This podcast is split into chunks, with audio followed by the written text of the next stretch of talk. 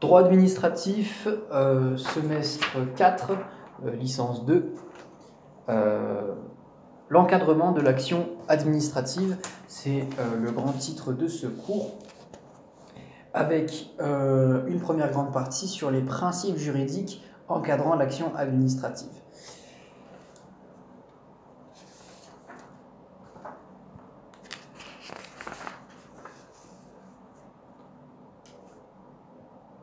Titre 1, le principe de l'égalité.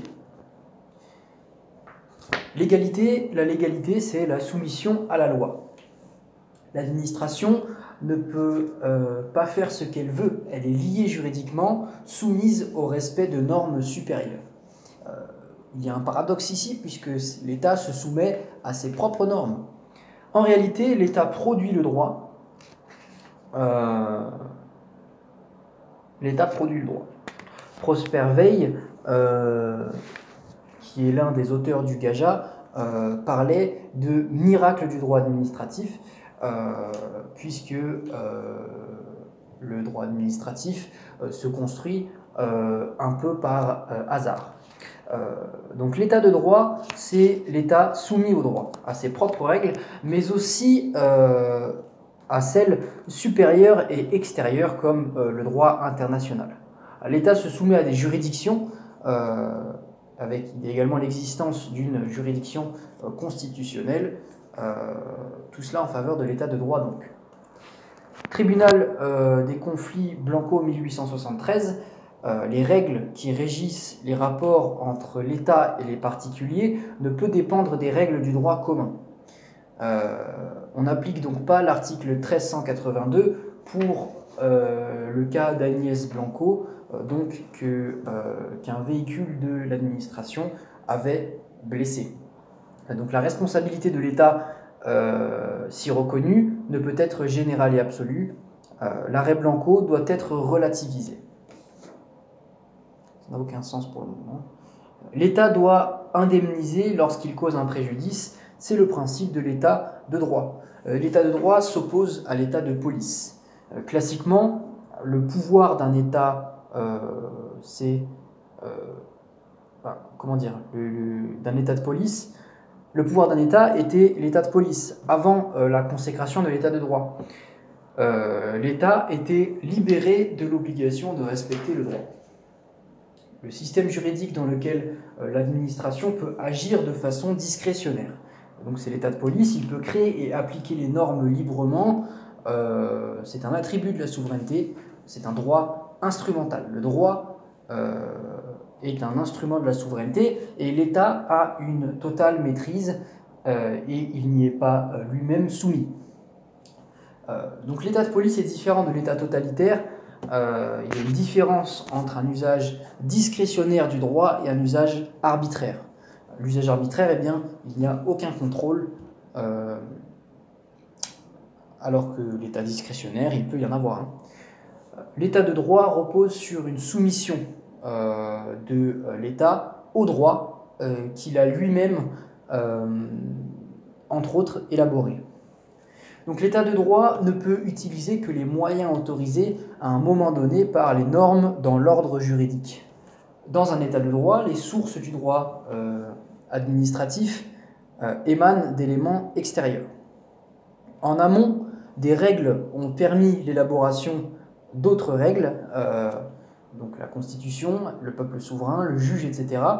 La loi, dans un sens, large, s'applique à l'administration. L'administration d'un état de droit ne décide pas seule des normes.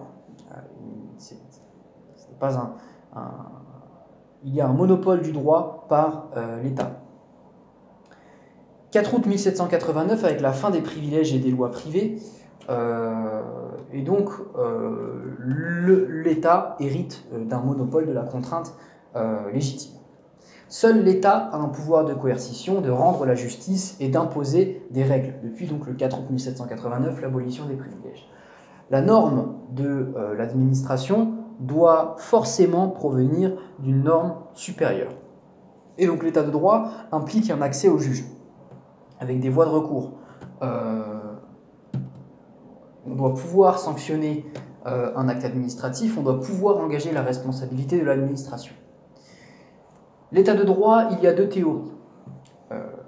ça peut être l'état de droit peut être une limitation imposée à l'État par quelque chose d'extérieur à lui. c'est le droit naturel. Il y a des droits inhérents à la personne humaine. À la personne humaine, c'est l'idéologie d'Aristote et des révolutionnaires de 1789. Pour Duguy, le but ultime de l'État est de servir l'intérêt général.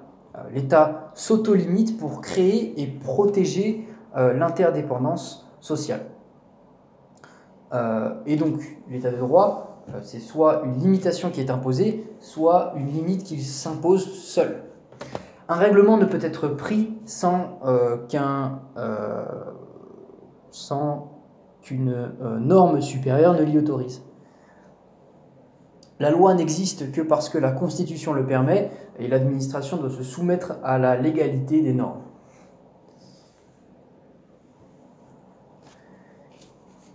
L'égalité euh, entendue au sens matériel évidemment, non organique. Euh, on parle aussi de principe de juridicité plutôt que de légalité. Euh, de la loi donc au sens large. Chapitre 1, les sources de la légalité. La soumission de l'administration à la loi est une construction récente. L'article 6 de la DDHC euh, exprimait un légicentrisme.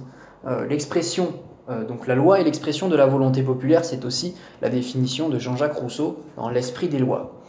Article 16, séparation des pouvoirs, qui sépare l'élaboration et l'exécution des lois, et le contrôle de leur respect.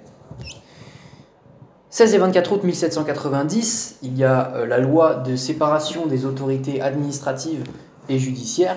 Donc le juge judiciaire ne peut s'immiscer dans l'action de l'administration. On ne veut pas que les magistrats limitent la révolution à cette époque-là, donc en 1790. Le légicentrisme euh, est l'idée selon laquelle la loi est la norme suprême.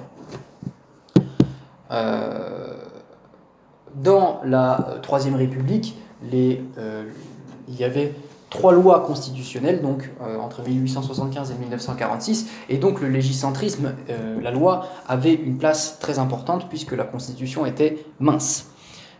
elle définissait en somme les, les rapports entre les différentes institutions.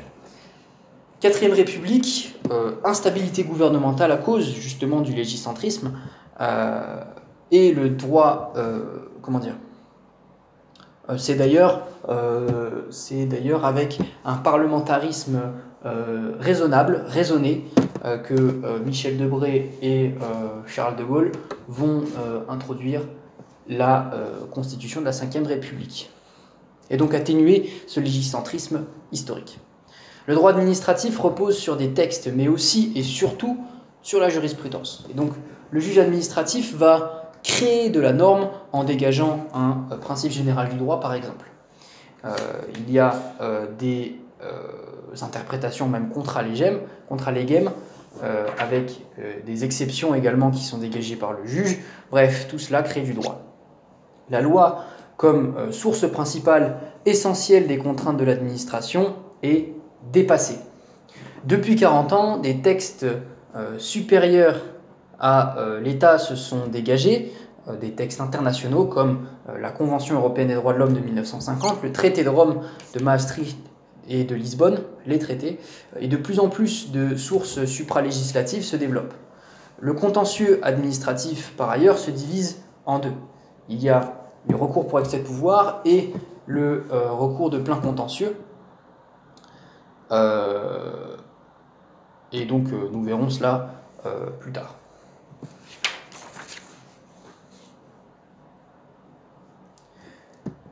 Droit administratif, donc, euh, pardon, section 1 euh, des sources de euh, la légalité, les sources constitutionnelles. Elles sont nombreuses. le bloc de constitutionnalité en France est composé de la Constitution de 1958, du préambule de 1946, de la Constitution de 1946, de la Déclaration des droits de l'homme et du citoyen de 1789, de la Charte de l'environnement de 2004, des principes fondamentaux reconnus par les lois de la République des principes jurisprudentiels à partir de principes et de lois anciens, donc dégagés par le Conseil constitutionnel ou bien le Conseil d'État. Donc pour les principes fondamentaux reconnus par les lois de la République, les juges s'inspirent de libertés inscrites dans euh, les lois antérieures à 1946.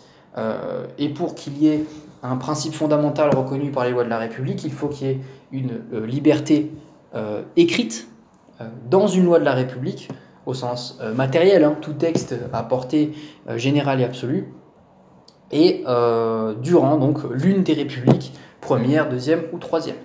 Et cette liberté doit avoir, euh, doit avoir été protégée de manière continue dans le temps. Donc voilà ce qui est un euh, principe fondamental reconnu par les lois de la République. On a longtemps considéré que le droit constitutionnel n'avait pas d'impact sur le droit administratif. Euh, le droit constitutionnel n'était pas considéré comme une composante de la légalité administrative, ceci venant également d'une tradition légicentriste.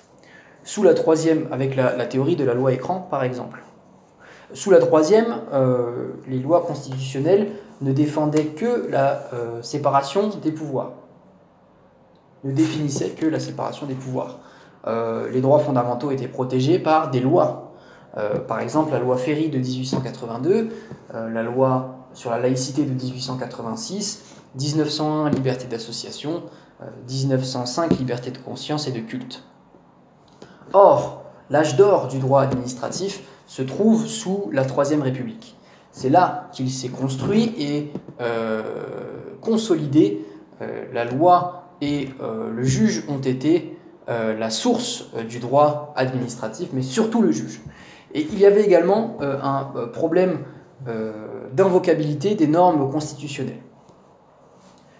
Paragraphe 1, la constitutionnalisation du droit administratif. La, Constitution a toujours été sous-jacente, même euh, si elle s'est faite discrète. Euh, très vite, le Conseil d'État a pu recourir à la Constitution pour juger de la légalité d'un acte administratif. Euh, dans un contentieux quel qu'il soit, le requérant pouvait, pourrait invoquer, peut invoquer une norme constitutionnelle à son bénéfice contre les problèmes procéduraux. Dans la Constitution, il pouvait en tout cas, pouvait invoquer une norme constitutionnelle à son bénéfice contre les problèmes procéduraux. Dans la Constitution de 1958, les choses changent. Euh, des dispositions concernent directement l'administration. C'est le cas par exemple de l'article 20. Le gouvernement détermine et conduit la politique de la nation. Il dispose de l'administration et des forces armées. L'article 21, le Premier ministre dispose du pouvoir réglementaire, général au niveau national, euh, et puis le, préfet et le maire sont des émanations du gouvernement. Hein. Ça ne figure pas dans la Constitution, mais c'est une petite précision. Article 8, le président de la République nomme le gouvernement, il relève de euh, l'exécutif et donc il nomme par un acte administratif. Donc c'est également du droit administratif. La Constitution valorise le pouvoir réglementaire face au pouvoir législatif en tout cas la Constitution de 1958. Mais les libertés individuelles ne sont pas l'objectif premier de cette Constitution. Euh, les libertés fondamentales étaient garanties par la loi. Euh, la décision constitutionnelle de 1971, liberté d'association, euh, a donné valeur constitutionnelle au préambule de 1946 en reconnaissant le premier principe fondamental reconnu par les lois de la République.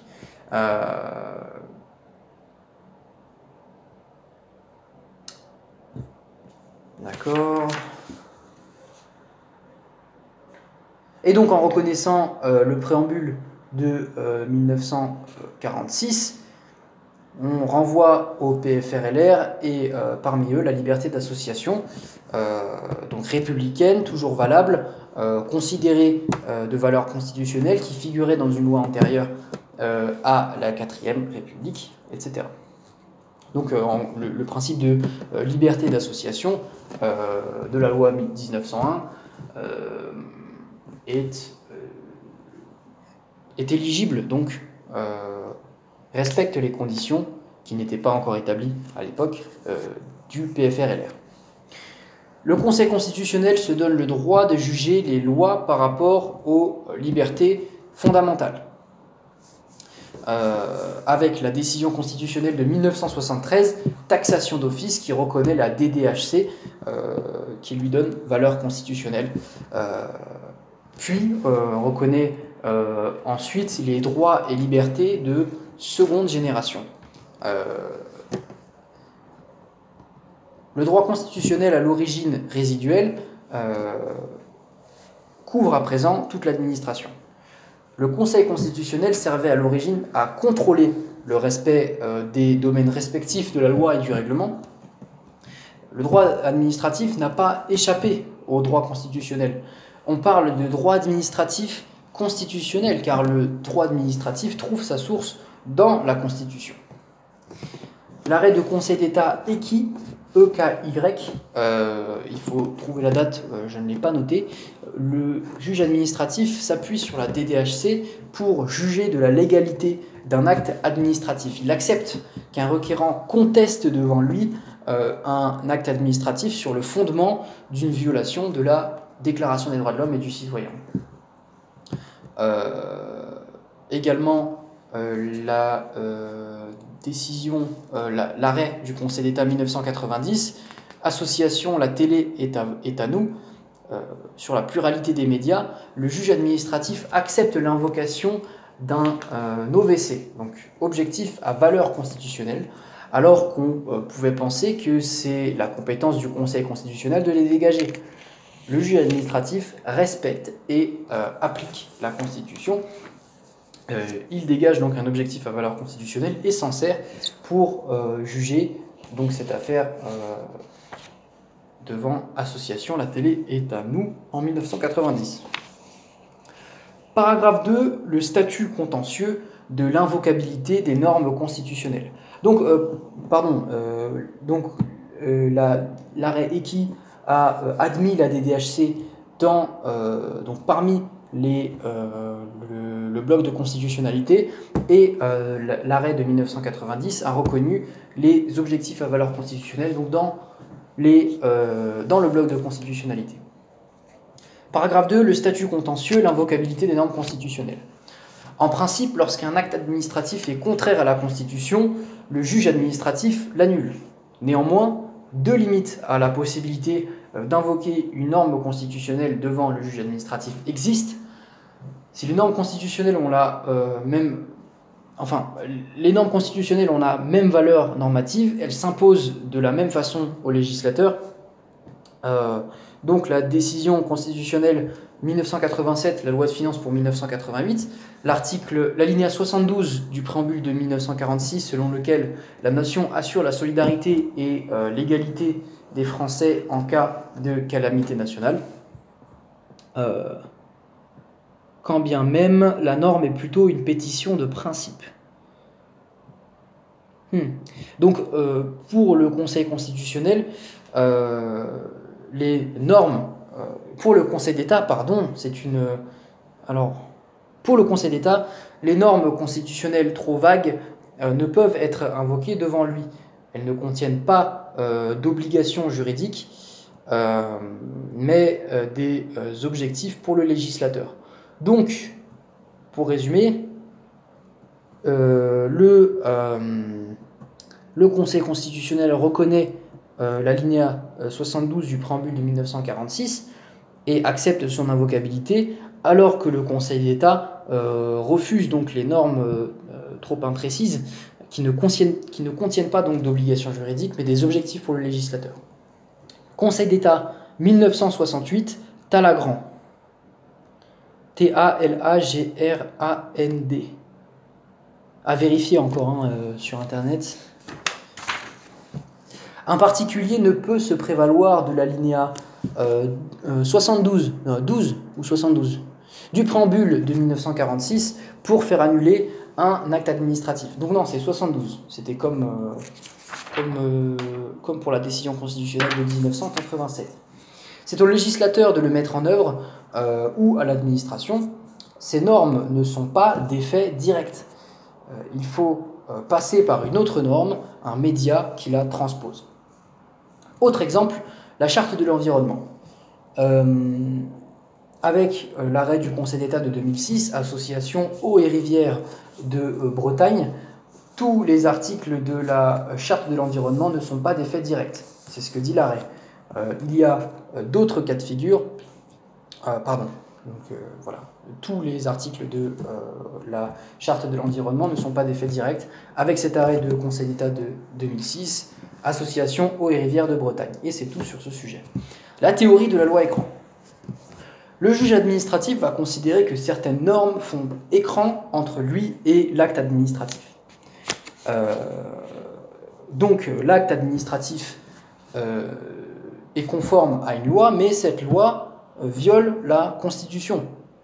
Si l'acte administratif ne fait qu'appliquer et reprendre la loi, celle-ci fait écran et donc s'interroger sur la constitutionnalité de l'acte administratif reviendrait à contrôler la euh, constitutionnalité de la loi. Conseil d'État 1936, Arguy. Euh, le moyen tiré de l'inconstitutionnalité d'une loi n'est pas de nature à être tranché par le Conseil d'État, statuant euh, au contentieux dans l'état actuel du droit positif français. Euh, c'est euh, la euh, décision qu'il a d'abord rendue et c'est donc il faut, il faut trouver l'arrêt hein, qui répond, dans laquelle se trouve cette expression, il faut trouver l'arrêt cité ici, je crois que c'est Arrigui. Et cela fait écho, enfin, c'est en opposition à l'arrêt Marbury contre Madison, 1806, de la Cour suprême américaine, donc pris plus de 100 ans plus tôt. En 1936, l'idée légicentriste demeure, euh, demeure euh, présente. Euh, la loi est forcément conforme et si l'acte administratif reprend la loi, il est lui-même conforme. Aussi, la tradition révolutionnaire, donc le, juge n'a pas à créer la norme. il ne s'immisce pas dans les affaires de l'administration. C'est la loi de 1790 euh, des 17 et 24, euh, 17 et 26 août. 17 et 24 août, je crois.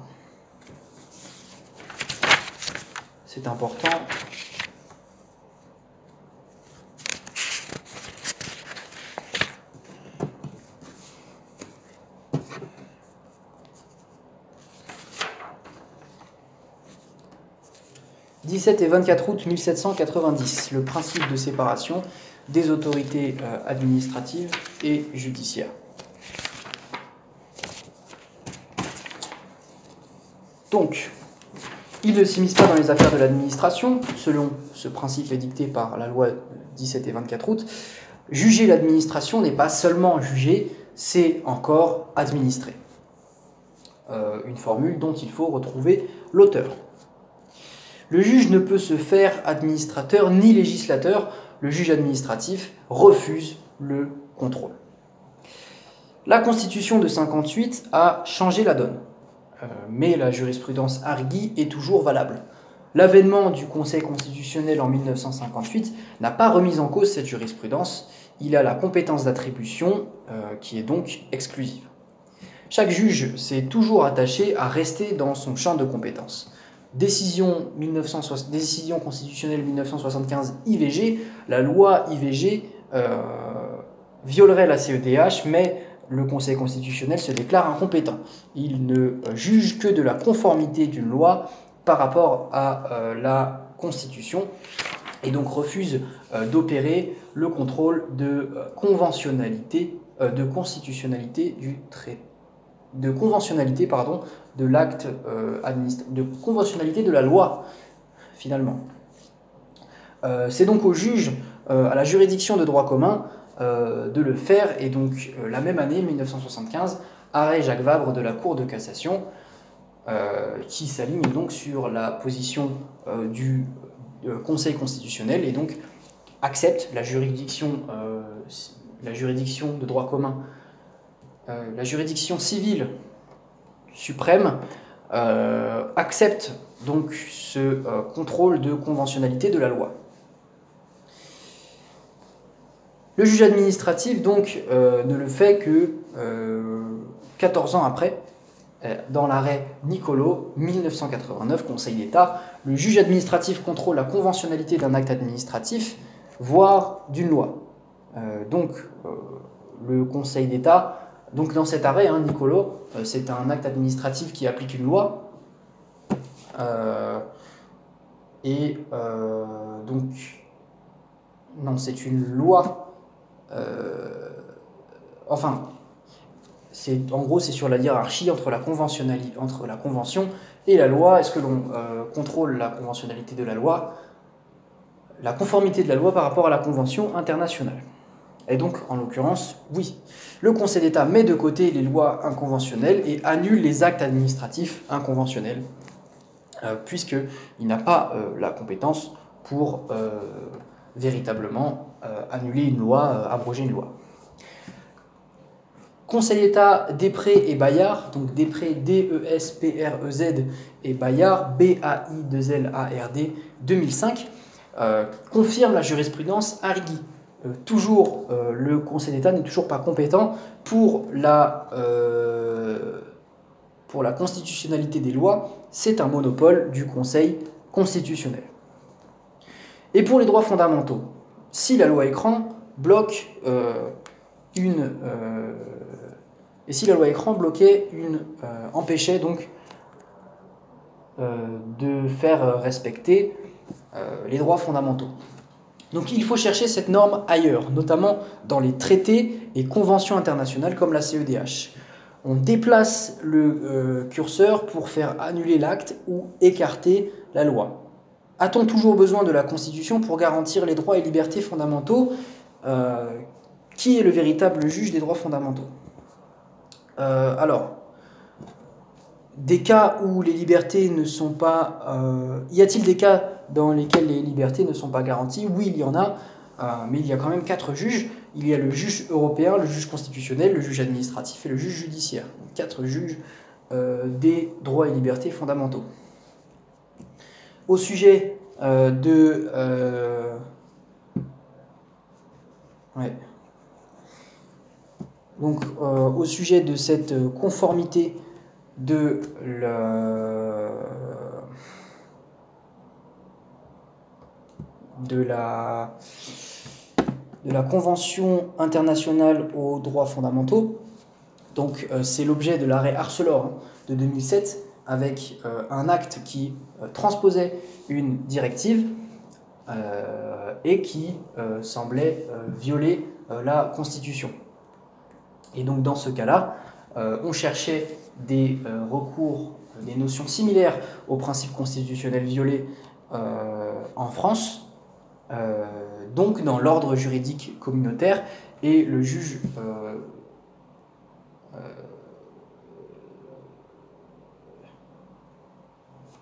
effectuait un, sur, un sursaut à statuer, surcevait à statuer, par euh, et effectuer une question préjudicielle donc au juge européen de la CJUE euh, s'il y avait un équivalent dans l'ordre juridique euh, européen. Et donc si le principe constitutionnel n'a pas d'équivalent dans l'ordre juridique européen, dans ce cas-là, le juge administratif contrôle lui-même. L'abrogation implicite. Il y a des hypothèses où le juge administratif ne tient pas compte d'une loi. Euh, lorsque la Constitution de 1958 a eu pour effet implicite d'abroger la loi antérieure à elle. Donc là, on, euh, observe euh, dans le plan la naissance de la théorie de la loi écran, la persistance de la théorie de la loi écran et son contournement. donc il y avait la théorie avec Arrighi, euh, l'explication, la naissance de la théorie, etc., euh, la persistance, et puis, euh, et puis donc les contournements avec l'abrogation implicite maintenant. Il y a des hypothèses où le juge administratif ne tient pas compte d'une loi lorsque la Constitution de 1958 a eu pour effet implicite d'abroger la loi antérieure à elle. Euh, Conseil constitutionnel 2008. Pardon. Donc, euh, oui, Donc le contrôle en 2008, eh c'est possible par tout justiciable par une QPC a posteriori. Et a priori, donc euh, c'était possible par le président de la République, le Premier ministre, le président de l'Assemblée nationale et le président du Sénat euh, en 58 et puis en 1974, 60 députés ou 60 sénateurs euh, ont vu, enfin, se sont vus ouvrir cette voie de, de contrôle donc a priori de la constitutionnalité de la loi. L'arrêt Eki de 1960, Conseil d'État, euh, l'entrée en vigueur de la Constitution a eu pour effet d'abroger une loi. Euh, le juge administratif estime qu'un article de l'ancien Code pénal a été abrogé par la Constitution. On fait, prévaloir la Constitution parce qu'elle est postérieure à la loi euh, en l'absence de mécanismes Hein oui. Donc, euh. On fait prévaloir la constitution, la convention, parce qu'elle est postérieure à la loi, en l'absence, à l'époque, de mécanismes postérieurs d'inconstitutionnalité. Bref. La théorie de la loi écran saute. Euh, si l'on considère que euh, la Constitution de 1958 a abrogé la loi écran, la loi écran ne protège plus. Euh, tout simplement, elle est considérée comme abrogée, puis elle est écartée par le Conseil d'État. QPC, la question prioritaire de constitutionnalité, un autre moyen de contournement de la loi écran. La QPC est une véritable révolution juridique.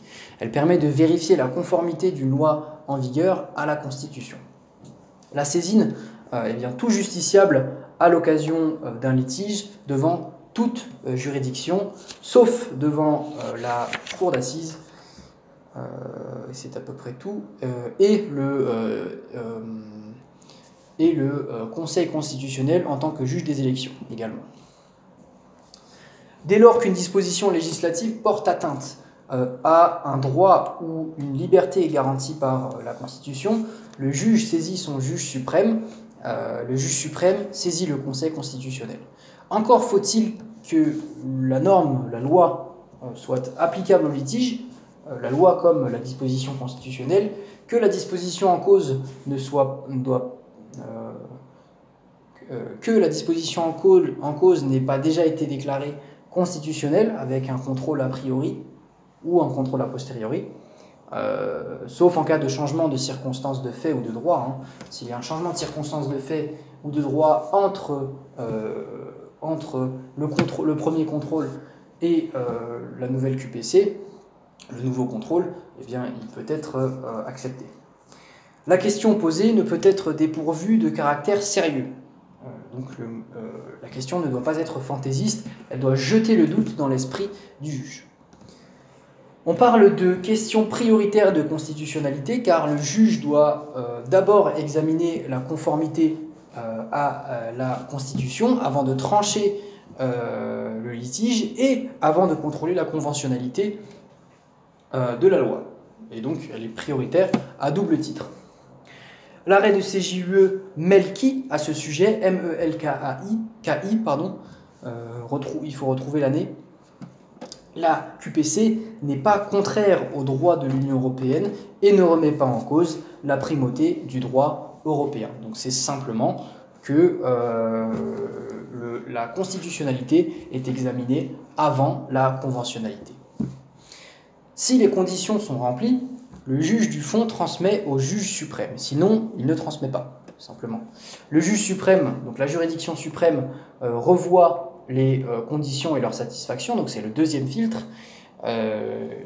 Il observe son fondement, l'applicabilité, si elle a déjà été déclarée conforme ou pas, si le caractère nouveau ou sérieux est vérifié, est vérifié. Donc là, il y, a, un petit changement hein, qui, est, important, qui a son importance. Devant le juge du fond, il faut montrer que la demande n'est pas dépourvue de caractère sérieux, euh, alors que devant les conseils, il faut prouver le caractère nouveau ou sérieux. Alors il y a renvoi au Conseil constitutionnel dans les trois mois. Que faut-il entendre par droit et liberté que la Constitution garantit, de, issu de l'article 61-1 de la Constitution sur la QPC euh, Eh bien, c'est le bloc de constitutionnalité, tout d'abord.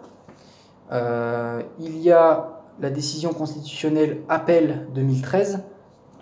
Euh, par la QPC, on peut invoquer le bloc de constitutionnalité, les principes à valeur constitutionnelle comme la dignité humaine, euh, issu donc de l'arrêt euh, Morsan-sur-Orge du Conseil d'État 1995. Mais avant, le Conseil constitutionnel avait reconnu à la dignité, humaine le euh, statut de PVC, donc la jurisprudence du Conseil constitutionnel peut faire partie du bloc de constitutionnalité.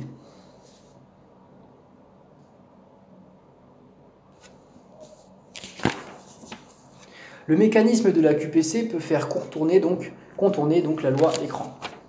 Le juge ne peut cependant pas euh, la soulever d'office. C'est un moyen justiciable, c'est à lui de la soulever. Le juge, d'ailleurs, n'est tenu euh, que par les moyens des parties. Hein. Il ne peut statuer ni infra petita, ni ultra petita, euh, prétention des parties, sauf lorsque certains moyens sont d'ordre public. le juge, par exemple, la compétence, qui est un moyen d'ordre public que le juge doit soulever d'office. La QPC n'est possible que euh, contre les droits et libertés donc, euh, que la Constitution garantit. Euh, et donc, on exclut les relations entre les institutions publiques, par exemple, et les règles de procédure. Par ailleurs, la QPC n'a rien changé à la théorie de la loi écran.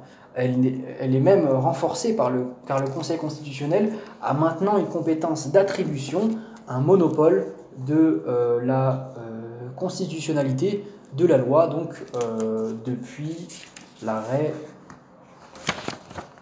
des prêts et Bayard de 2005.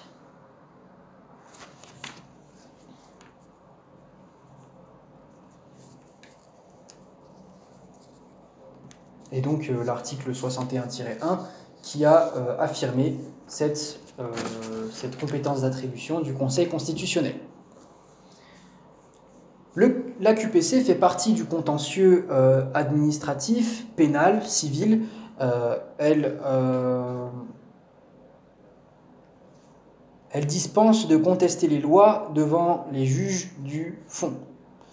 L'examination des QPC n'est-il pas une forme de contrôle de constitutionnalité par les juges du fond et les juges suprêmes euh, en examinant le caractère sérieux, euh, par exemple? Oui. Euh, néanmoins, il ne peut abroger la loi. Le, juge du fond ne peut abroger la loi, le juge suprême ne peut abroger la loi. si la suprématie constitutionnelle théorique existe, la Constitution a néanmoins parfois des problèmes d'invocabilité. La théorie de la loi écran est encore vivante.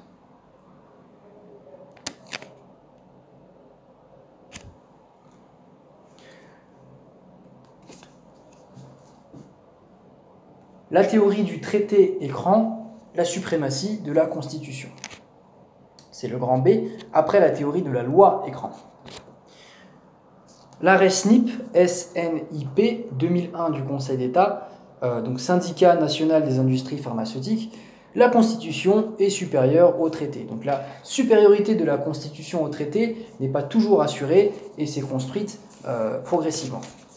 Conseil d'État connaît 1996, il y a l'application d'une convention d'extradition entre la France et le Mali euh, qui imposait à la France d'extrader une personne présente en France accusée d'avoir commis une infraction euh, au Mali.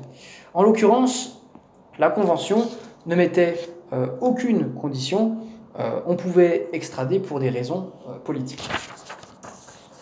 Il était évident que les extraditions politiques euh, avait souvent des conséquences, donc des tortures, des assassinats, et donc euh, il y a une contestation du décret d'extradition, euh, contraire donc à la Constitution, décret pris en application de la Convention franco-malienne. Et donc qu'est-ce qui doit prévaloir? Le Conseil d'État va interpréter la Convention franco-malienne pour la rendre compatible à la Constitution. Il crée du droit. Il est interdit implicitement à l'État français d'extrader lorsque cette extradition a un but politique au nom du PFRLR. Et c'est le premier hein, principe fondamental reconnu par les non peut-être liberté d'association. au nom du PFRLR d'interdiction d'extradition dans un but politique à valeur constitutionnelle supérieure à la Convention internationale. Ce sont les prémices euh, de la Constitution, de la supériorité de la Constitution sur les traités internationaux. La jurisprudence connaît ne euh, s'appliquait euh, hmm. La jurisprudence connaît était limitée, avait une portée limitée, car le juge devait interpréter d'une certaine manière la Convention internationale. En 1998, deux ans après, dans l'arrêt Saran du Conseil d'État, le juge administratif va trancher l'incompatibilité radicale entre la Convention internationale et la Constitution. Si antérieurement à l'arrêt Saran, euh, euh, deux textes euh, pouvaient, donc la Convention et la Constitution, donc la Convention pouvait, pouvait être interprétée d'une certaine manière par le juge administratif pour euh, contourner, euh, d'affirmer son infériorité euh, directe à la Constitution. À partir de 1998, c'est différent. même lorsqu'on n'interprète pas, donc dans la, l'arrêt Saran, le juge n'interprète pas la Convention internationale pour la rendre conforme à la Constitution. il la découvre simplement contraire et inférieure. La Constitution de 1958 est au sommet de la hiérarchie des normes. Il y a une opposition entre la Constitution, avec les dispositions relatives à euh, la Nouvelle-Calédonie, et euh, les traités internationaux en l'espèce. Tout argument selon lequel une disposition constitutionnelle est contraire à une convention internationale doit être écarté. La Cour de cassation euh, donne la même solution dans l'arrêt FRAIS, F-R-A-I-2-S, F-R-A-Y-2-S-E en 2000. Euh, il n'est pas possible donc d'invoquer la euh, contrariété d'une convention internationale à la Constitution, c'est la Constitution qui prime. La procédure de ratification. donc la procédure de ratification d'un traité l'arrêt du Conseil d'État 1998 SARL du parc d'activité de Blotzheim, le Conseil d'État accepte de euh, vérifier la euh, procédure, euh, d'accepter d'effectuer le contrôle d'un acte administratif individuel pris en l'application d'une convention internationale à l'occasion d'un recours pour, par voie d'exception. Pardon, je dis n'importe quoi, là c'est pas pour euh, la ratification.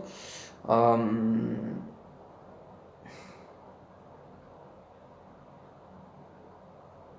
alors, je reprends. Conseil d'État 1998, SARL du parc d'activité de Blotzheim. Le Conseil d'État accepte de vérifier si la procédure de ratification d'un traité est conforme à la Constitution. Le décret euh, du président qui ratifie le traité peut être contraire à la Constitution. Donc, euh, le euh, juge administratif, là, ne contrôle que... Il ne contrôle que, la procédure, pour le moment. Mais le juge administratif va aller plus loin. En 2003, avec l'arrêt Agoun, A-G-G-O-U-N, dans lequel il accepte d'effectuer le contrôle d'un acte administratif individuel pris en application euh, d'une convention internationale à l'occasion d'un recours par voie d'exception. Donc, pour faire simple, le décret est pris en application d'une convention internationale. Euh,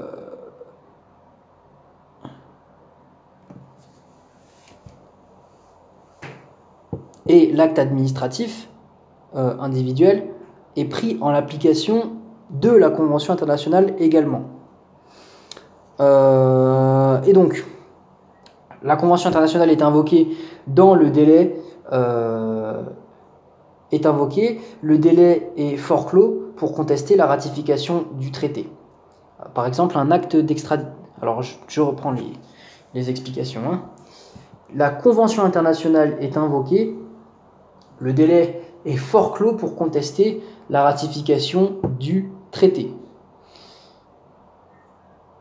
On peut, euh, par voie d'exception, attaquer le décret de ratification lorsque l'acte administratif individuel est pris en application du décret de ratification de la Convention internationale. Donc, un décret de ratification qui n'est pas euh, légal, pris en application d'une Convention internationale, peut être contesté euh, par voie d'exception. Voilà. Même si l'action contre le décret est euh, fort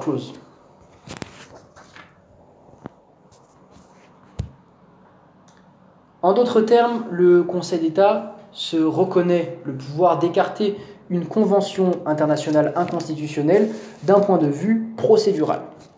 Devant le Conseil d'État, on peut discuter la constitutionnalité d'un point de vue procédural, mais euh, en raison du fond, peut-on, en raison du contenu du traité, euh, euh, écarter un traité en raison de son contenu? Est-ce que c'est possible? Conseil d'État 2002, commune de Porta. Le Conseil d'État refuse d'écarter une convention internationale dont le contenu serait contraire à la Constitution.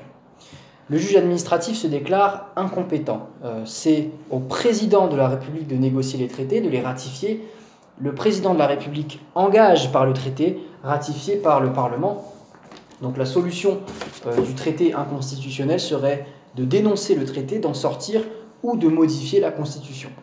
Euh, il y a une raison politique à cela. Le euh, juge administratif forcerait par un tel contrôle la nouvelle négociation du traité. Et il y a une raison juridique. Le Conseil constitutionnel a monopole de la compétence en termes de contrôle de constitutionnalité des conventions internationales. Il y a des limites donc à la primauté de la Constitution, euh, du moins euh, par son invocabilité. Euh, par exemple, avec l'arrêt commune de Porta, l'arrêt Després-Bayard,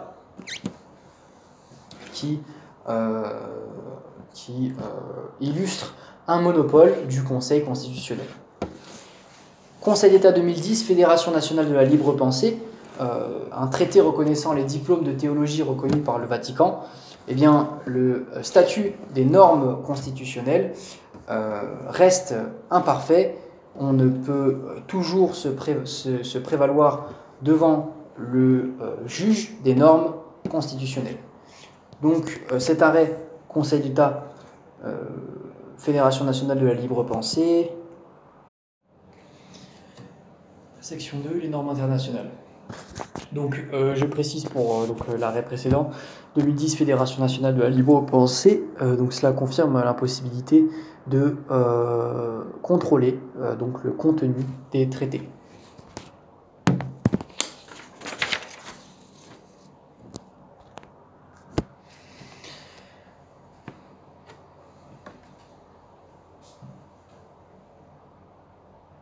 L'article 15 et l'article 26 euh, de euh, l'article, l'alinéa 15 du préambule et l'article 26 de la Constitution de 1946 définit la place euh, du droit international dans l'ordre juridique. La France consent aux obligations nécessaires au maintien de la paix. Elle se soumet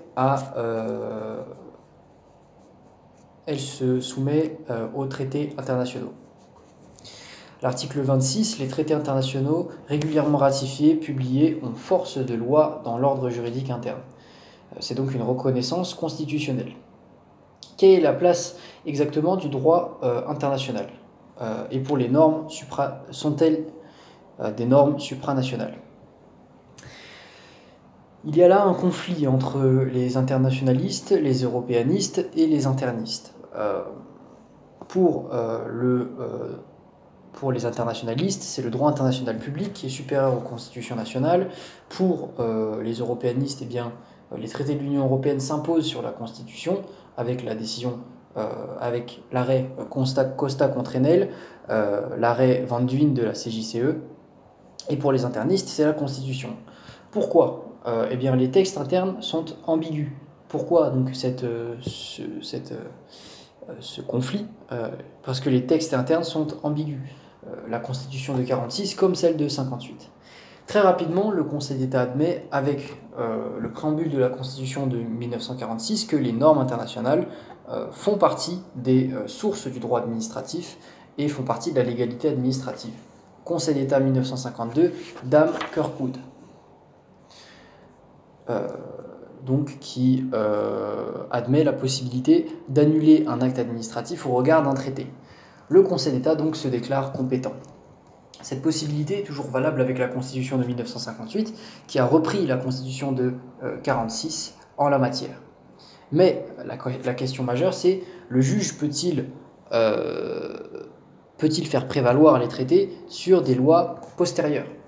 Le traité postérieur à la loi est supérieur, euh, mais si la loi intervient après le traité et lui est contraire, eh bien, le juge administratif a longtemps refusé de faire prévaloir le traité.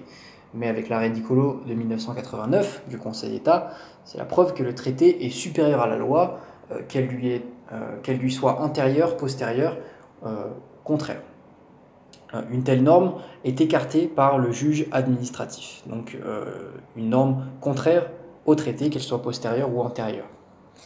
Article 55 de la Constitution, les traités ont une force supérieure aux lois, Constitution de 1958, Certains estiment que le droit de l'Union européenne doit avoir une place privilégiée.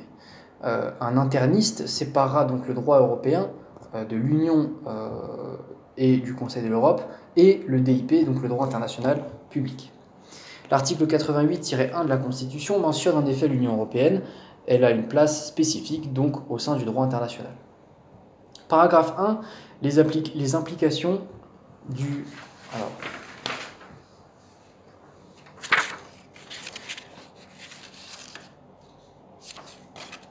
Paragraphe 1. Le droit international stricto sensu.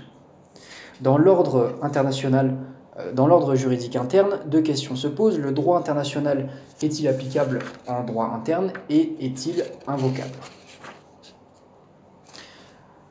A. Le droit international est-il applicable en droit interne?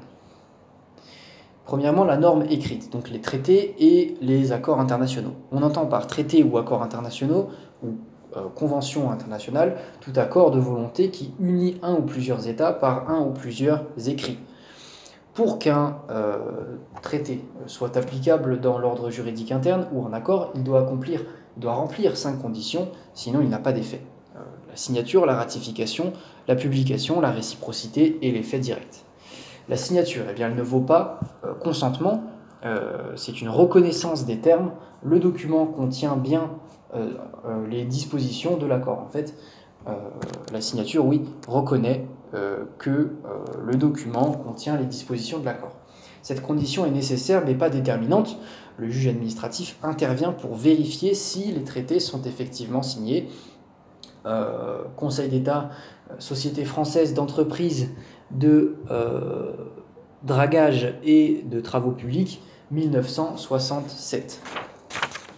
La ratification, elle concerne euh, les traités. Lorsque les euh, accords euh, et traités sont approuvés, les traités sont ratifiés. Article 53 de la Constitution.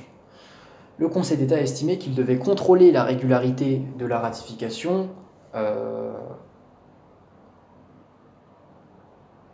ou approbation. les accords internationaux sont approuvés et pas ratifiés, ce sont les traités qui sont ratifiés. Conseil d'État, parc d'activité, SARL du parc d'activité de Blotzheim euh, et euh, Agoun 2003. Euh, L'arrêt commune de Porta refuse le contrôle donc du traité sur la Constitution. La publication. Un traité peut être valide d'un point de vue du droit international et n'a pas besoin d'être publié il serait publié où? Il n'y a pas de euh, journal officiel international. Mais pour être valable dans l'ordre juridique interne, il faut publier. Euh, c'est le Conseil d'État Villa 1956. Le juge administratif est compétent pour contrôler la publication. Donc, euh, en droit interne. Les pouvoirs publics peuvent bloquer l'applicabilité d'un traité en ne le publiant pas. Peut-on contester un refus de publication, et eh bien la décision de publier est un acte de gouvernement et donc le juge n'y touche pas. Conseil d'État 1966 de Malglen. les actes de gouvernement. Ils sont insusceptibles de retour, de recours, quel qu'il soit. Le juge administratif ne peut prononcer d'injonction à l'égard du euh, président de la République, et donc euh, un refus de publication euh, ne peut pas faire l'objet d'une condamnation quelconque par le Conseil d'État. La réciprocité, eh bien, elle se trouve dans l'article 55C de la Constitution et dans l'alinéa 15 du préambule de 46. les autres États signataires doivent avoir ratifié et doivent appliquer le traité on peut s'en affranchir dès lors que les obligations ne sont pas respectées par les autres États. Donc on peut s'affranchir du traité. Euh, les conditions d'applicabilité, eh bien, elles sont cumulatives. Euh, donc euh, cette condition ne s'applique pas néanmoins au traité de Rome. par exemple, certains traités ne sont pas soumis à la condition de réciprocité car ils créent une loi commune aux parties. La réciprocité ne vaut donc que pour les traités synalagmatiques euh, euh,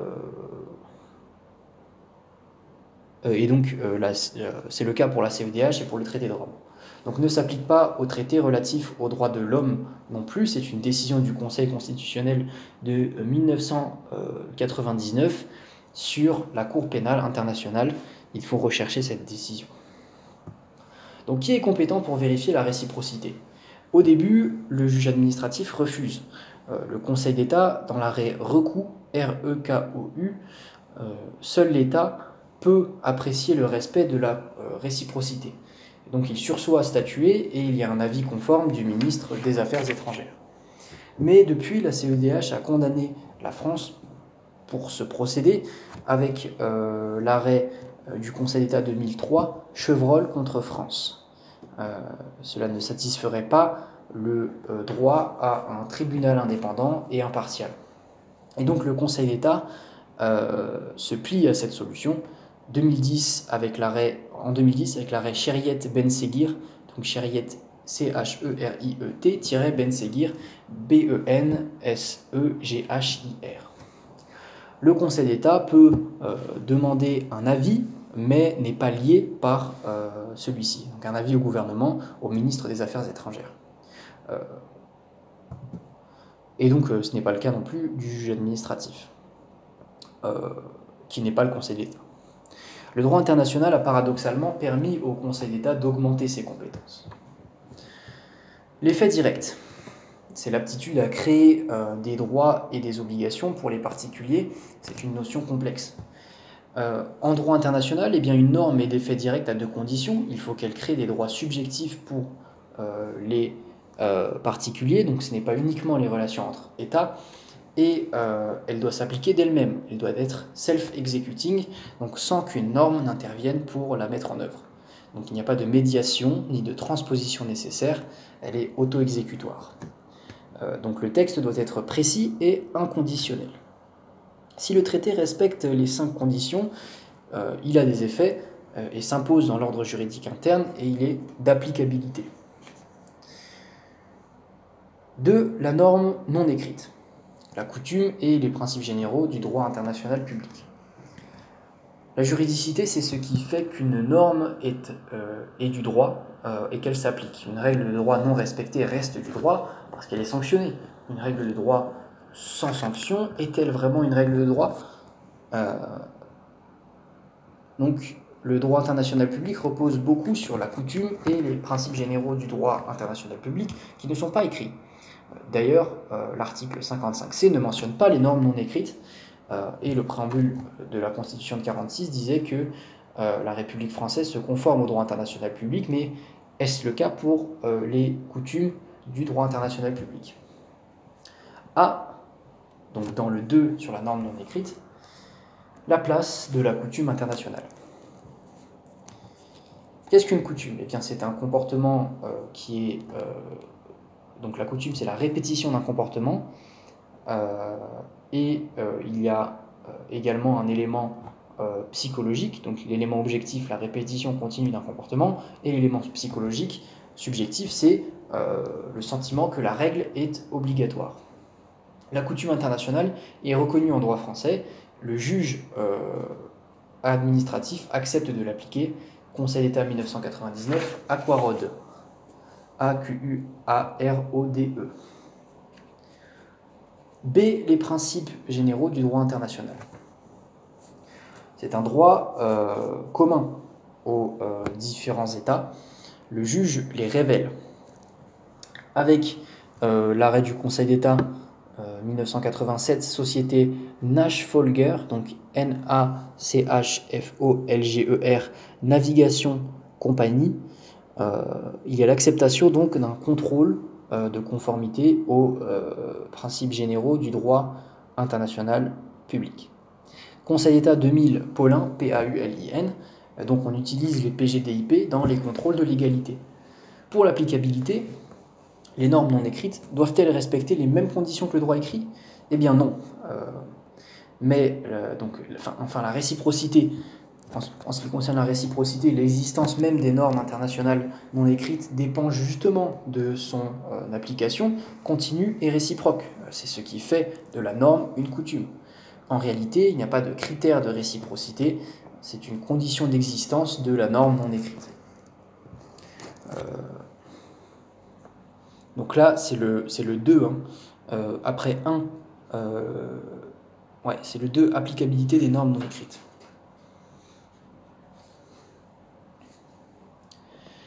Alors, en réalité, il n'y a pas de critère de réciprocité puisque c'est une condition d'existence de la norme non écrite.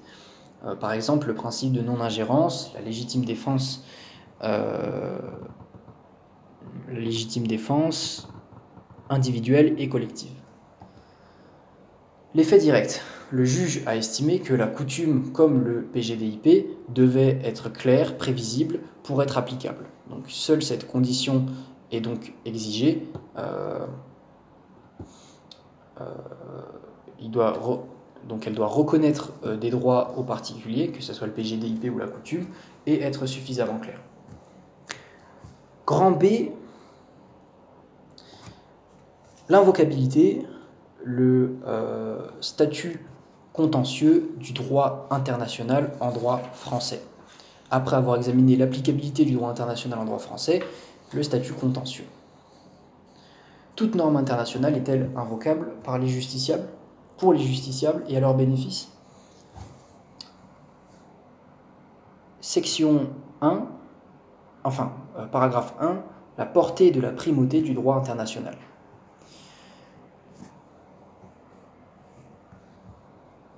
La primauté euh, du euh, droit international est assurée surtout par le contrôle de conventionnalité. Il n'y a pas de théorie du traité écran. tout juge ordinaire peut écarter toute norme, sauf constitutionnelle, qui serait contraire à un traité. C'est toujours au justiciable de l'invoquer devant le juge, donc il n'y a pas, euh, ce n'est pas un moyen d'office, et c'est toujours un contrôle de compatibilité. Euh, le contrôle de conventionnalité consiste souvent à un contrôle de non-contrariété. Euh, le juge a une grande marge d'interprétation de la norme internationale. D'un point de vue du droit international, toutes les normes du droit international public prime sur le droit interne. On ne peut se prévaloir du droit interne pour euh, s'affranchir du droit international qu'il a lui-même consenti. Euh, d'un point de vue interne, cette primauté euh, soulève des questions complexes. Quelles normes le juge doit-il faire prévaloir? Premièrement,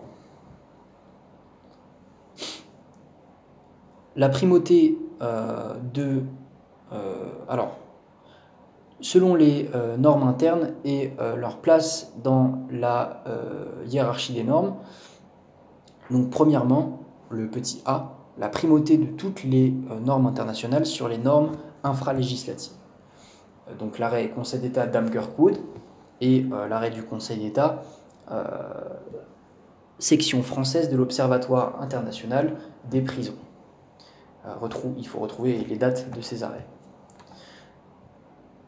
Euh, toutes les euh, normes internationales écrites et non écrites priment sur les normes internes infra-législatives. Elles ont force de loi. Implicitement, on estime que euh, dans la mesure où la coutume et les principes généraux du droit international public sont applicables, il serait difficilement concevable qu'ils ne prévalent pas sur les actes administratifs. L'applicabilité va conditionner l'invocabilité. B. La primauté de toutes les normes internationales sur les normes internes infra. Alors, B, non, pardon. Le B, c'est la primauté des seules normes internationales écrites sur les normes législatives.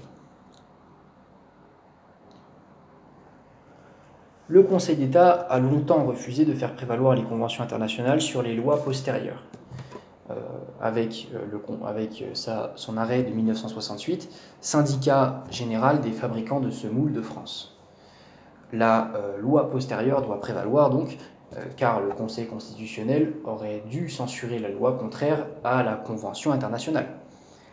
Et donc ce n'est pas, ce n'est pas au Conseil d'État de le faire. Dans la décision constitutionnelle 1975 IVG, le Conseil constitutionnel donc se déclare incompétent et cette solution euh, est opposée à celle du Conseil d'État et c'est au juge ordinaire de se prononcer.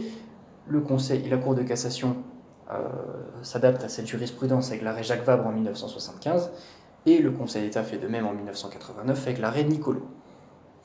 Et donc il y a une extension des euh, normes de référence du juge ordinaire, son corpus de textes sur lesquels il va s'appuyer pour statuer, et donc cette extension étend le champ euh, de compétences du juge ordinaire. La plupart du temps, le juge administratif a acquis lui-même ce pouvoir. Euh, c'est un, euh, il y a un débat qui existe sur le gouvernement des juges. Seules les normes écrites, donc, prévalent sur les lois. petite parenthèse, les sources des revirements de jurisprudence. les avocats, euh, et les commissaires du gouvernement ou rapporteurs publics depuis 2008. Donc devant les juridictions administratives, euh, le rapporteur public euh, présente ses conclusions au juge administratif. les commissaires du gouvernement importants comme Léon Blum, Guy Bréban. L'arrêt Nicolo se fait notamment grâce au commissaire du gouvernement Friedman, avec un Y. Le juge administratif n'est pas lié par les conclusions du rapporteur public, euh, il fait un rappel des faits, des problèmes juridiques, de la jurisprudence et de la doctrine. Donc, rappelons, les normes non écrites, Aquarode, euh, les arrêts Aquarode et Paulin, donc les normes écrites, ne sont pas supérieures aux lois. Euh, donc il n'y a pas de primauté des normes internationales sur, la, Constitution. C'est Conseil d'État Saran, Le Vacher, 1998, et Cour de cassation, l'arrêt Fraisse. Le juge ne peut dire que la norme qu'il institue est subordonnée à un autre texte. Euh, c'est euh, logique.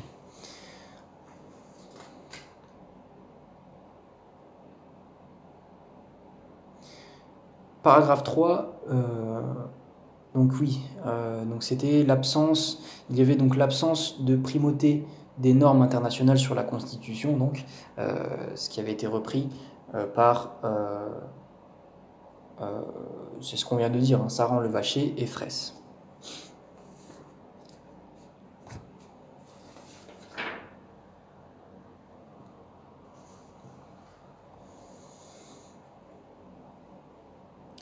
Paragraphe 3, la place du droit de l'Union européenne. Paragraphe 2, pardon, la place du droit de l'Union européenne. Après le paragraphe sur le droit international stricto sensu. Le droit de l'Union européenne est différent du droit du Conseil de l'Europe. Donc, le euh, Conseil de l'Europe, euh, dont euh, l'œuvre principale est la CEDH, signée en 1950 à Londres, 47 signataires qui siègent à Strasbourg et donc qui décident la violation ou la non-violation de la Convention. Le droit de l'Union européenne être doit-il être assimilé au droit international et avoir le même statut? Euh, Le droit de l'Union européenne a un fondement spécifique dans la Constitution euh, avec l'article 88-1. Il y a également un principe de primauté du droit de l'Union européenne euh, et donc ce principe impliquerait une supériorité du droit de l'UE à toutes les normes internes, dont la Constitution en France. mais en France, non, ce n'est pas accepté il y a une différence qui est faite entre le droit dérivé et euh, le droit primaire. Donc le droit des institutions et euh, le droit primaire. Euh, et donc le principe de primauté, issu de l'arrêt Costa contre Enel, et de la de la jurisprudence du Conseil de la Cour de justice. Donc la jurisprudence de la Cour de justice de l'Union européenne, Van. Grand A, toutes les normes de l'UE priment sur les normes euh, françaises infraconstitutionnelles. Les directives. Une directive euh, européenne a une valeur euh, juridique contraignante, mais elle doit faire l'objet d'une transposition pour être applicable. C'est une mesure de médiation. Transposition est une mesure de médiation. La directive fixe toujours un objectif à atteindre, à charge pour les États de la mettre en œuvre les États ont obligation d'atteindre les objectifs par tout moyen. La directive a euh,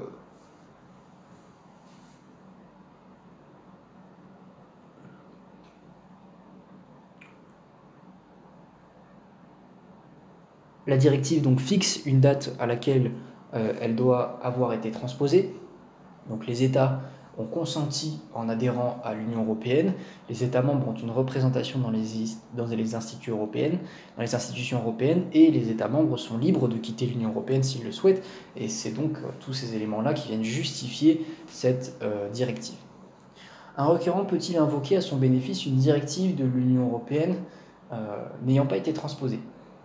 Eh bien, c'est l'arrêt Conseil d'État 2012 GISTI une directive est invocable par un, par un particulier, même sans effet direct. Euh, Conseil d'État 1978 Cohn-Bendit, euh, qui est de nationalité allemande et qui a fait l'objet, Daniel Cohn-Bendit, qui est de nationalité allemande et qui a fait, après 1968, l'objet euh, d'une expulsion. Il a donc fait un recours contre la décision sur le fondement d'une directive non transposée dont le délai a expiré. Et donc la directive n'est alors pas efficace mais la position, euh, c'est une position euh, opposée à l'arrêt Van euh, de 1974 de la CJCE, selon laquelle les directives sont invocables, transposées ou non. En 2009, dans l'affaire Perreux, le Conseil d'État reconnaît l'invocabilité des directives non transposées dont le délai a expiré pour la transposition. Section 3, les sources législatives. La place de la loi est très importante, elle est nécessaire dans un certain nombre euh, de domaines listés par la Constitution. Le pouvoir, euh, le pouvoir de règlement est un pouvoir résiduel. Progressivement, le bloc de constitutionnalité s'est élargi. Euh, la DDHC, la Déclaration des droits de l'homme et du citoyen, en son article 4, fait état que la liberté, c'est faire ce qui ne nuit pas à autrui dans les limites de la loi la seule liberté absolue est la liberté de conscience, euh, le fort intérieur est inviolable. Et c'est la loi qui euh, détermine les limites aux libertés. Le droit de grève, la manifestation, euh, continuité du service public, avec une déclaration d'administration, l'occupation d'un rond-point, eh domaine public, utilisation soumise à, à autorisation. La loi a une place très importante car elle encadre l'action administrative. son importance est croissante. Donc les sources législatives sont euh, anciennes en droit public euh, international, interne, pardon, euh, en droit public, tout simplement. la loi du 16 et 24 août 1790, principe de séparation des autorités administratives et juridiques. La loi du 28 pluviose de l'an 8 crée les préfectures, les conseils de préfecture les ancêtres donc des tribunaux administratifs, et pose la compétence du juge administratif pour les dommages de travaux publics. Il y a la loi de 1978 qui protège les droits des administrés et crée la commission d'accès aux documents administratifs.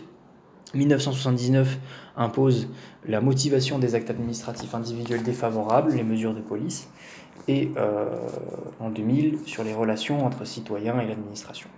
Donc beaucoup d'obligations pesant sur l'administration se trouvent dans la loi compilé dans le euh, CRPA, euh, donc Code des relations entre le public et l'administration, le CJA, le Code de justice administrative, administrative, le CGCT, Code général des collectivités territoriales, le CGPPP, le Code général de la propriété des personnes publiques, le mouvement de codification du droit administratif est ancien, 1908, avec le code, avec le code administratif de, de Dugui, mais il y a une différence entre les codes officiels, les codifications à droit constant, donc le CGSP, qui est une création du législateur par ordonnance, euh, et euh, les codes éditeurs, donc euh, l'éditeur rassemble et compile les textes, par exemple le code constitutionnel. Section 4, les sources jurisprudentielles. Le droit administratif reste essentiellement jurisprudentiel. on distingue deux types d'activités donc du juge administratif, qui est l'activité juridictionnelle, qui est de trancher le litige, euh, rendant un arrêt, euh, une décision dotée de l'autorité de choses jugées, et euh, l'activité jurisprudentielle. Donc les juges créés modifient le droit. Toute décision d'un juge administratif l'amène à exercer sa fonction juridictionnelle. La fonction jurisprudentielle est plus rare. on peut dire qu'elle est exclusive au Conseil d'État ou au tribunal des conflits. Seules les décisions des juridictions suprêmes peuvent faire jurisprudence. Euh, les juridictions suprêmes ne euh, laissent pas les juges du fond euh, créer du droit la plupart du temps. Donc c'est rarement les tribunaux administratifs ou les cours d'appel qui font jurisprudence. D'un point de vue pratique, eh bien, ces décisions peuvent néanmoins être utilisées, c'est quand même du droit.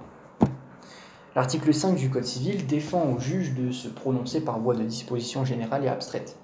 Le juge est la bouche de la loi, mais ne la crée pas, en principe. Euh, l'arrêt euh, Société euh, Tropique Travaux de 2008 est à observer, puisqu'il crée une voie de droit et module, on peut également moduler les effets dans le temps de l'annulation, d'une annulation. L'âge d'or du droit public, c'est la fin du 19e siècle, avec 1873 et d'ailleurs un peu avant, le début du 20e, tout était à faire le Conseil d'État était euh, est reconstitué en 1872. À l'origine, ce sont les administrateurs qui aident l'État. Mais euh, enfin, la justice était retenue, donc l'administration était son propre juge. Avec l'an 8, euh, à l'an 8, le Conseil d'État, enfin, les conseils de préfecture sont créés, et donc, en dernier lieu, l'empereur prend la décision pour le Conseil d'État. En 1872, les républicains donc recréent le Conseil d'État indépendant et autonome vis-à-vis de l'exécutif et du judiciaire. Il recrée aussi le tribunal des conflits. Et donc il a ses propres normes, puisqu'il est autonome. En dépit de l'article 5 du euh, Code civil, il y, a, euh, il y a eu des vagues d'activités jurisprudentielles qui ont, euh, qui ont modifier le euh, droit administratif, le droit applicable à l'administration. Euh, par exemple, il y a une vague après euh, la Deuxième Guerre mondiale, avec la jurisprudence USIA par exemple, 1956, qui vient préciser donc les critères de distinction entre les SPIC et les SPA, donc services publics industriels et commerciaux, et les services publics administratifs. Et puis il y a euh, peu d'activités dans les années 80, et puis il y a un retour dans les années 90 pour des raisons politiques, économiques et sociales. Dernièrement, avec notamment l'état d'urgence, le Conseil d'État a eu une activité colossale. L'activité jurisprudentielle se voit euh, au travers des principes généraux du droit euh, qu'elle crée, et donc elle crée du droit. enfin, pour les principes généraux du droit, on dit qu'ils sont reconnus sont découverts. Les principes généraux du droit sont des normes non écrites que le juge dégage, qu'il découvre. Le juge ne crée pas de normes, euh, mais découvre et place, euh, et place donc, euh, ce principe général du droit dans l'ordre juridique interne. En réalité, les PGD sont des normes que le juge considère nécessaires, qu'elles doivent ce sont des normes qui doivent être nécessairement protégées aux yeux du juge, et que l'administration euh, les respecte. Elles ne trouvent pas leur source dans euh, un autre texte. objectif, c'est de rappeler l'héritage de la France. donc il y a une vague de jurisprudence après la Seconde Guerre mondiale, et l'objectif c'était de rappeler l'héritage de la France tel qu'il découle de la Révolution au lendemain de la Seconde Guerre mondiale. C'est réaffirmer que la France est libérale après le régime de l'État français de Vichy. En somme, même en l'absence de texte, certains principes s'imposent à l'administration de la République. On trouve deux catégories de PGD. Certains PGD reflètent une idéologie. Euh, donc on va d'abord, euh, euh, analyser le contenu des PGD. Il existe premièrement les principes généraux du droit issus de la philosophie libérale, donc qui sont assez larges, qui sont libéraux et qui donc concerne euh, quasiment tous les administrés, ou tous les administrés. Donc il s'applique en tout temps, en toutes circonstances. Ces PGD euh, concernent la liberté, l'égalité, la sécurité juridique. Euh, ce sont des idéaux républicains, donc rappelés à la suite de la Seconde Guerre mondiale. Pour les libertés, eh bien, les PGD visant à protéger les droits et libertés des citoyens, on peut citer par exemple le Conseil d'État 1944, Dame Veuve Trompier-Gravier, qui est le premier euh, PGD, donc le principe général des droits de la défense. Euh, l'accès au dossier à un avocat, l'accès au dossier à un avocat, c'est une condition d'un état de droit. Aujourd'hui, la CEDH offre une protection, mais à l'époque, ce n'était pas le cas. Et également dans la liberté, eh il y a le Conseil d'État d'Audignac, euh, son arrêt de 1951, qui consacre la liberté du commerce et de l'industrie. Euh, et également, euh, l'administration ne peut interdire l'exercice d'une activité commerciale de manière générale et absolue. Également, Dame Lamotte, Conseil d'État 1950, le principe général du droit d'exercer un recours pour excès de pouvoir, donc fixé en 1950 par le Conseil d'État, Dame Lamotte. L-A-M-O-T-E. L'égalité. L'égalité, euh, donc, il y avait la couverture de l'article 1er de la euh, DDHC, avec euh, l'accès aux emplois publics devant l'impôt, devant la loi, mais à l'époque, en 1945, eh bien, l'égalité devant la loi n'était pas garantie, et donc c'est le Conseil d'État 1945 à Ramu qui va donc dégager ce euh, principe général du droit de l'égalité devant la loi. Devant les services publics, eh Conseil d'État, Société des concerts du Conservatoire en 1951, et l'accès aux emplois publics, Conseil d'État, Barrel, 1954.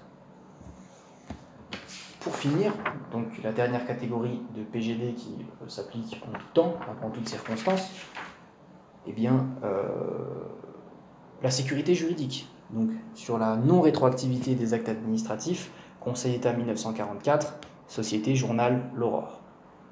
Puis est venu s'ajouter euh, le principe général de l'obligation euh, d'adopter des mesures transitoires avec l'arrêt du Conseil d'État KPMG 2006, qui est donc assez récent. Dans les années 70 et 80, le Conseil d'État va découvrir des principes généraux du droit plus techniques. Euh, ils sont des principes généraux du droit dits de seconde génération. Euh, donc il y a le Conseil d'État Bonjean sur la continuité des services publics, euh, également un arrêt sur la prescription trentenaire, sur la publicité des débats, Conseil d'État 1974, Dame David, également le droit à une vie familiale normale pour les étrangers, Conseil d'État 1978, Gisti, euh, et donc des arrêts qui répondent à euh, des euh, principes du droit qui n'étaient pas, enfin des domaines qui n'étaient pas couverts par les textes à l'époque, mais qui ont pu l'être par la suite. Également l'interdiction d'extradition d'étrangers vers un pays ne respectant pas les droits fondamentaux, Conseil d'État 1984, Lugambio Galdelao. Conseil d'État 1984, Lugambio, L-U-G-A-M-B-I-O, euh, Galdelao, G-A-L-D-E-L-A-O. Également l'interdiction de remettre un réfugié à son état euh, d'origine, puisqu'il est réfugié.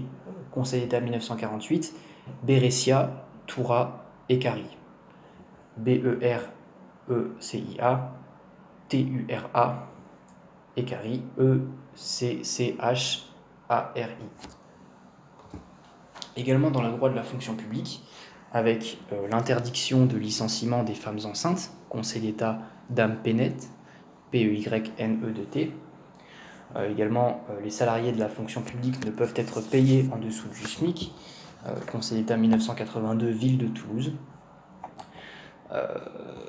les principes généraux du droit donc ne sont pas, n'ont pas forcément de normes écrites à l'origine, à la différence des principes fondamentaux reconnus par les lois de la République, qui, comme leur nom l'indique, euh, euh, émerge donc euh, à la suite de lois de la République précédente. B. La valeur des principes généraux du droit. Comment admettre qu'une norme non écrite soit invocable, qu'elle s'impose à l'administration Selon René Chaput, les principes généraux du droit ont une valeur infralégislative et supradécrétale. L'administration doit respecter les principes généraux du droit dans tous les actes administratifs. Section 5, pour finir, les sources réglementaires. Pour en finir avec donc le principe, euh, enfin les sources de l'égalité. Lorsque l'administration euh, use du pouvoir réglementaire, elle produit ses propres euh, sources du droit. Les actes administratifs vont s'imposer à toute l'administration. Le Premier ministre qui prend un décret va voir son administration soumise au décret. Euh, donc plusieurs critères déterminent la hiérarchie des, actes administratifs entre eux. Les actes réglementaires sont supérieurs aux décisions individuelles, même donc s'il y a une différence de compétences, de il y a une différence de compétences et de modalités contentieuses selon que l'acte est réglementaire ou individuel. Donc l'acte réglementaire, c'est une norme générale et impersonnelle, pour rappel, et donc cette supériorité entre acte réglementaire et euh, décision individuelle euh, est euh, indépendante de toute hiérarchie. Donc, donc de, toute hiérarchie entre auteurs des actes respectifs. Donc l'administration doit respecter dans sa décision individuelle les actes réglementaires adoptés par elle, même ceux des autorités euh, inférieure à elle, et donc évidemment des autorités supérieures à elle également. Il existe aussi une hiérarchie entre euh, règlements, euh, entre règlements. Donc, entre règlements d'une même autorité, eh bien, c'est selon les modalités d'édiction. le décret du Premier ministre est plus fort que l'arrêté du Premier ministre. Euh, la procédure d'édiction du, du euh, euh, la procédure d'édiction du décret est, plus complexe que celle de l'arrêté, et donc c'est sa supériorité que l'on va retenir. Également, un règlement d'une autorité inférieure ne peut déroger à un règlement pris par une autorité supérieure. par exemple, eh bien, le décret pris par le Premier ministre et le Président de la République en Conseil des ministres est supérieur au décret pris par le Premier ministre seul. Les deux décrets sont pris par des autorités euh, dont euh, l'une est plus forte que l'autre, et euh, par conséquent, c'est le décret pris en Conseil des ministres et signé par le Président de la République qui a une valeur supérieure. C'est la fin donc sur la hiérarchie et l'invocabilité des normes. Titre 1, le principe de l'égalité. Donc ça c'est le rappel hein, du titre 1 euh, dans lequel s'inscrivait le chapitre 1 sur euh, les sources de la légalité. Nous attaquons maintenant le chapitre 2, les limites du principe de l'égalité. Dans certaines hypothèses, euh, dans certaines circonstances, il faut assouplir le principe de l'égalité. On admet des exceptions donc prévues par le texte et des dérogations, donc ce que l'administration peut accorder ou non euh, c'est un affranchissement du texte pour des questions de tolérance, et la tolérance euh, peut amener à l'arbitraire. Euh, il y a donc les régimes de crise, avec l'état d'urgence, de siège, l'article 16, les circonstances exceptionnelles qui constitueront la section 1, et également les actes spéciaux, donc les actes pas assez importants, entre guillemets, pour faire preuve, pour faire partie de la légalité, avec les mesures d'ordre intérieur, ou trop teinté politiquement pour faire partie de la légalité avec les actes de gouvernement que nous observerons dans la section 2.